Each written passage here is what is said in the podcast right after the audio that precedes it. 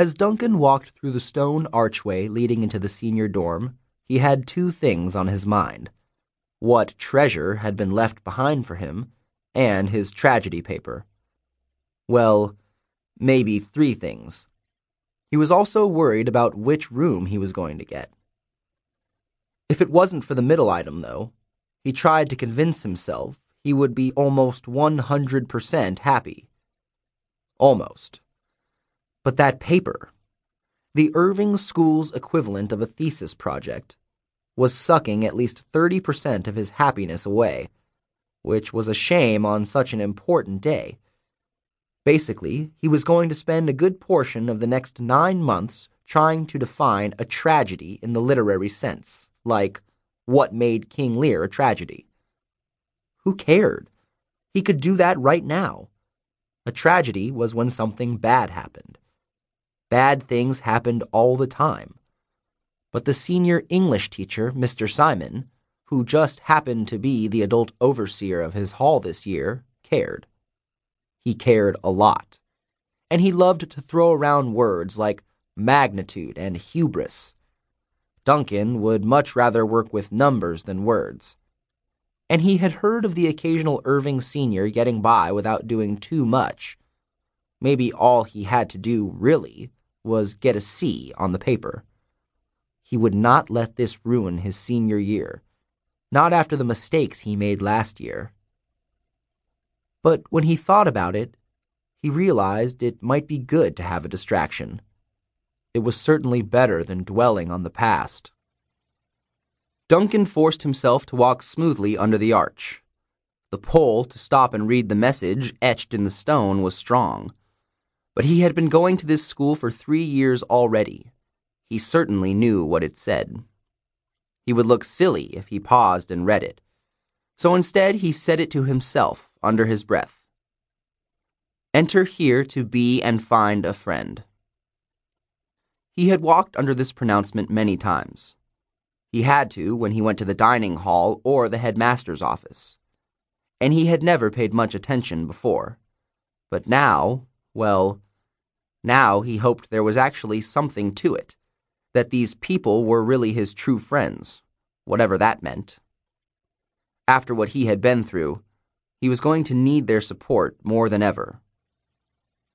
Seniors got to live right on the quad, the beautiful courtyard that was surrounded by the school's main buildings, and the rooms that were the equivalent of the doubles he had lived in in the last three years with Tad were all cut in half so seniors could live alone. It would be his first time ever at school not sharing a room with another person. Of course, the rooms were tiny, but he would have happily lived in a closet to be on the quad and alone. He walked into the building taking in the familiar smell of food from the dining hall, and, he always thought, paper, ink, and brains thinking hard, and walked toward the stairs.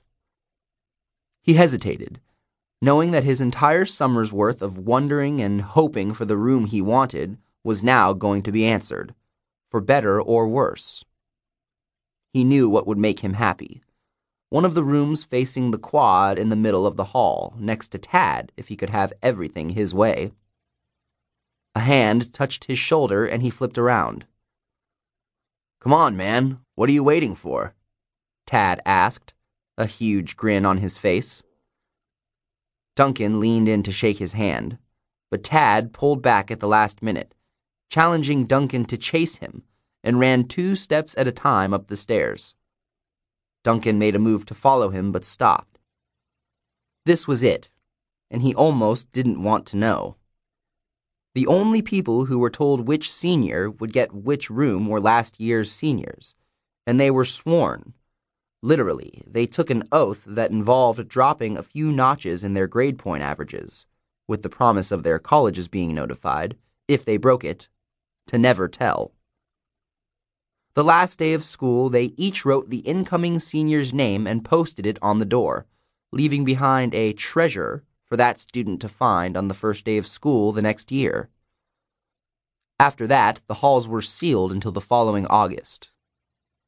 Many a new senior had tried to wend his or her way onto that floor, even trying to bribe the cleaning crew that came in the week before school started to take the musk and dust out of the air.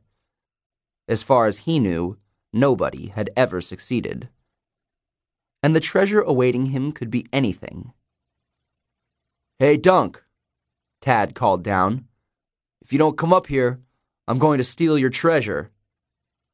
Duncan had the urge to yell up to ask which room he got, but he couldn't. What was wrong with him? This wasn't that big a deal. No matter which room he lived in or what was left for him, how much of a difference could it really make in his life? But he would love to have a good story to tell at dinner tonight.